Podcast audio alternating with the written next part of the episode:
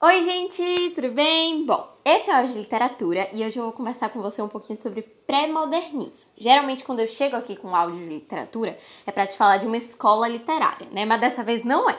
Esse aqui não é uma escola literária, tenha isso na sua cabeça. Ele é uma transição de uma para outra, tá? Ele é a transição, o caminho que a gente vai fazer para poder chegar no modernismo, por isso o nome dele é pré-modernismo. Que ele é justamente essa passagem do estilo mais clássico para o estilo mais moderno. Por causa disso, aqui é uma época de você desfazer muitas ideias que vinham sendo trazidas. Então, muito estereótipo, muito preconceito, muitas coisas vão cair por terra aqui, porque você vai começar a questionar a sociedade de um jeito diferente e se aproximar um pouco mais das ideias que a gente tem hoje.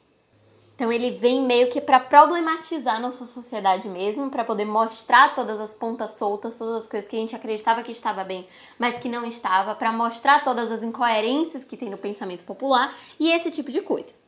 Isso tudo começa em uma época da história do Brasil que era muito bagunçada, muito conturbada, muito cheia de coisa. Então aqui a gente vai ter muitas guerras, muitas revoltas, grupos que antes não se rebelavam começam a se rebelar no meio disso tudo, a gente tem a Primeira Guerra Mundial, que também mudou muita coisa no jeito que o mundo se organiza, no jeito que o mundo se, se entende mesmo. Mudanças na política, partidos novos surgindo. A gente vai ter a Belle Époque, se você não sabe o que é a Belle Époque, é uma época que teve lá na Europa, principalmente, onde todos os europeus intelectuais, todos aqueles que estudavam, estavam fazendo um movimento para poder modernizar a Europa, trazendo muitas novas ideias, é, evoluindo vários pensamentos e várias, vários conceitos que tinham lá na sociedade na época.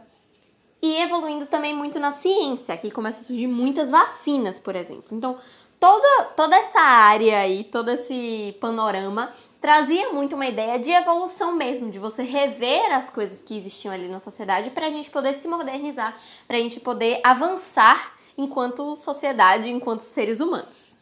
Logicamente, como você já deve estar acostumado, que esse é o fluxo das coisas, isso acontece muito por meio de protestos, isso acontece muito por meio de greves, principalmente a greve operária, que foi muito presente aqui, acontece muito por meio de denúncias. Então é você pegar o problema e você expor aquele problema. E isso é muito feito por meio da literatura. Por isso a gente tem aqui um destaque tão grande para o pré-modernismo, que começou a trazer essas pautas para as pessoas lerem e pensarem: pô, é verdade, isso acontece do meu lado e eu não vejo. Então eu vou tentar olhar para isso e fazer de um jeito diferente. Uma das coisas que são trazidas aqui nesse sentido é a ideia de dois Brasis, porque antes tinha muito uma ideia popular que estava tudo bem e que todo mundo vivia do jeito que eles viviam. Aqui não. Aqui eles vão começar a mostrar o contraste que existia entre o arcaísmo rural e o refinamento litorâneo. O que, é que isso quer dizer? As pessoas que viviam no campo, elas não tinham evolução quase nenhuma, não tinha tecnologia lá, elas viviam um, de um jeito muito menos desenvolvido do que as pessoas que tinham acesso ao litoral. No litoral você tinha toda uma coisa mais moderna, mais tecnológica, uma qualidade de vida melhor, e as pessoas não enxergavam isso. Então agora a gente começa a trazer um contraste entre essas duas áreas, entre essas duas sociedades que coexistiam aqui no Brasil. Nesse contexto aí de arte, de esperança, de abrir horizontes e de ter novas visões, a gente tem a famosa Semana da Arte Moderna. É aqui no pré-modernismo que surge a Semana da Arte Moderna, muito famosa, que é quando você pega toda a arte brasileira que existia e você olha para o lugar de onde ela veio. Então você olha para o passado pensando como a gente pode melhorar aquilo para o nosso futuro. Isso é muito o espírito da Semana de Arte Moderna. E isso vem aqui misturando bastante tanto as coisas conservadoras que vinham vindo na história da literatura brasileira até aqui, né? Então, toda a ideia do, do realismo, do naturalismo, do parnasianismo, simbolismo, etc. Tá tudo aqui também. Só que agora com uma vertente mais inovadora, uma vertente mais moderna, mais esperançosa, que é o que a gente vai trazer daqui para frente.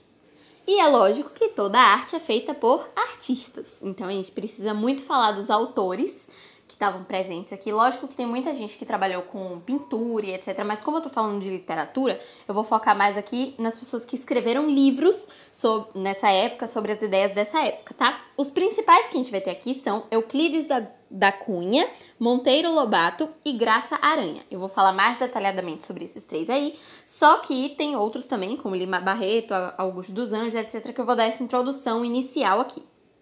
Começando pelos três que você mais vai ouvir falar, a gente tem primeiro Euclides da Cunha. Ele foi um cara que focou muito no sertão. Por quê?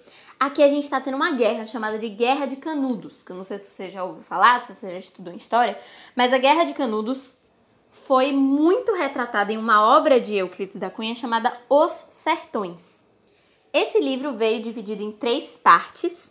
A primeira parte que a gente chama de A Terra, ela serve para você pegar o sertão, a ideia de sertão da Bahia que se tinha, e você destrinchar aquilo direitinho para você entender a realidade. Então você desvincular a ideia que se criava do que é um sertão, do que é um sertanejo, da realidade. Então você separar e você mostrar de verdade o que está acontecendo lá. A segunda parte foca no sertanejo. Então, enquanto a primeira foca ali no sertão, na terra, na geografia, a segunda vai se focar no sertanejo, na pessoa que vive ali naquele lugar. E aí aqui a gente traz uma ideia de um sertanejo forte, de um sertanejo guerreiro, de um sertanejo que luta para poder sobreviver nas condições que ele vive. E por último, a gente tem, lógico, a parte da guerra, né? A parte da luta, que é onde você vai mostrar o que realmente aconteceu, porque essa, essa guerra aí teve toda uma história, né? Que Antônio Conselheiro foi lá pro Nordeste, aí fez o arraial de, de, o arraial de Canudos, tiveram muitos massacres do exército, então toda uma história que não vale a pena eu te contar aqui, mas que também foi muito, muito, muito retratada nesse livro.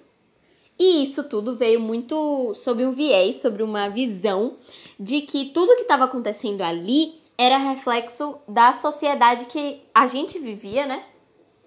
Onde ninguém olhava para o Nordeste. Então, onde os políticos não olhavam para o Nordeste, onde a economia não olhava para o Nordeste, e ele ficava largado lá. E os problemas iam acontecendo lá e ninguém via. Então, ele expunha muito isso, ele trazia muito isso para todo mundo ver, para todo mundo ler, para todo mundo entender principalmente porque ele trazia bastante nas obras dele a ideia do determinismo do meio. Isso é uma coisa que a gente estuda mais em filosofia, mas que quer dizer que o homem é produto do meio que ele vive. Então, ele traz essa ideia dos sertanejos como sendo o que o sertão criou.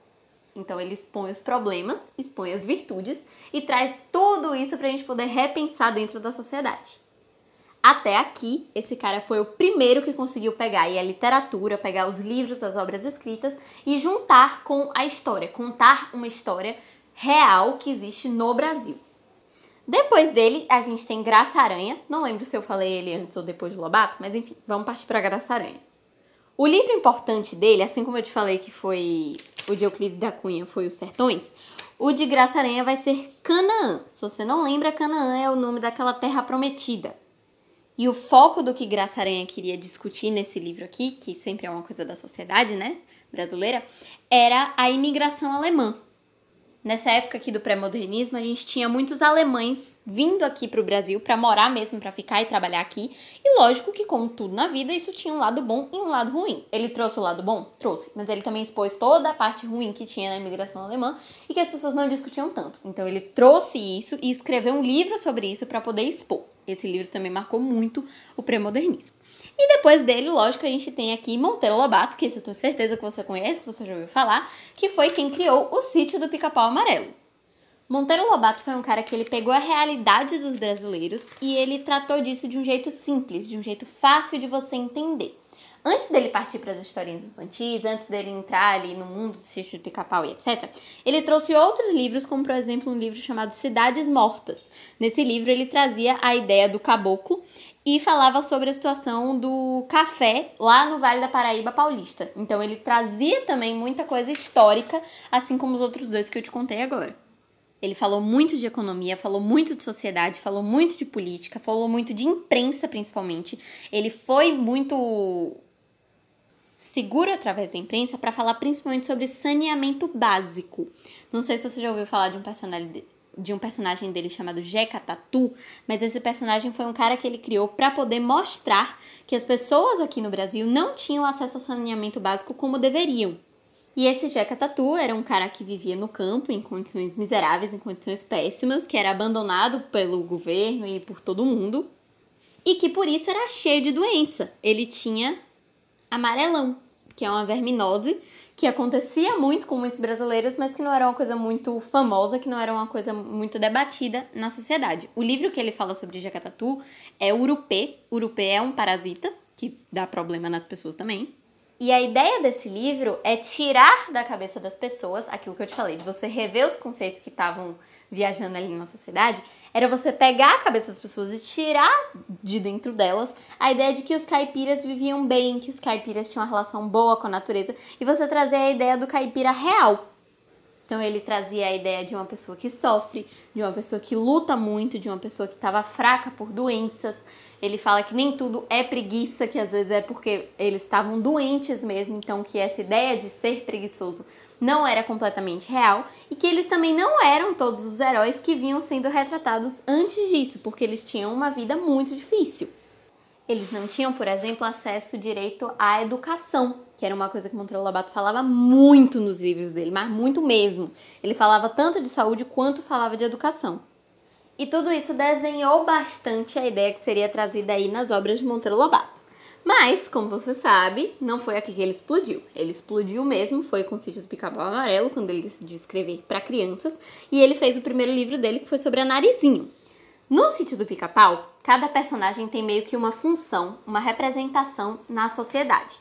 Então, a Narizinho, que foi essa que eu falei agora, ela junto com o Pedrinho, é como se eles fossem os observadores de todo aquele mundo. Então, eles são as crianças que estão andando ali, olhando para tudo que está acontecendo ao redor deles e conhecendo e entendendo tudo que acontece na sociedade. E essa sociedade são os outros personagens que orbitam em volta desses dois. Então, a gente tem a avó, né, a dona Benta, que representa a sabedoria do Brasil. A gente tem a Emília, que representa todo, todas as pessoas que questionam as coisas. A Emília fala como que. Então, tudo que ela fala e tudo que ela pergunta representa uma coisa muito forte de curiosidade, de você procurar entender as coisas sobre a sociedade. Isso vem muito na figura dela. A gente tem a tia Anastácia, que é uma moça simples, que não tem muito acesso intelectual, então ela representa muito a ingenuidade popular, a visão fechada que as pessoas têm de não entender muito as coisas porque não tiveram oportunidade para isso. Por outro lado, a gente tem também o Visconde, né? O Visconde Sabugosa, que é ciência pura, que é pesquisa pura. Monteiro Lobato vivia com muitos pesquisadores, o que ajudou muito na construção desse personagem e trazer toda essa ideia de que o Brasil, a, apesar de ter tudo isso aí de ingenuidade popular, de visão popular, também tinha uma vertente de ciência muito forte. Junto com isso, ele traz também a gramática, eles têm, ele tem aquele rinoceronte, né? É um rinoceronte, eu acho. O nome dele é Quindim. E ele, ele era um professor de gramática. E tinha muito a ver, lógico, com tudo, toda essa época aqui do pré-modernismo, que a gente está valorizando tanto a literatura. Então, tudo isso faz muita parte. A gente tem a ciência com o Visconde, a gente tem a gramática com o Quindim, a gente tem a filosofia com o conselheiro. O conselheiro era um burro, bem claro, trocadilho, mas ele era um burro que falava sobre filosofia. Então, todos esses personagens aí são muito importantes. Só tem o Rabicó. O Rabicó não, não faz muita diferença, não. Ele é um porco. E ele só tava na história para poder falar de comida e casar com a Emília mesmo. Eu acho que ele casava com a Emília, tinha um negócio desse. E ele não era muito importante, não. Ele não tinha uma representatividade nem nada do tipo. Mas o resto, todos eles tinham uma vertente da sociedade importante para discutir.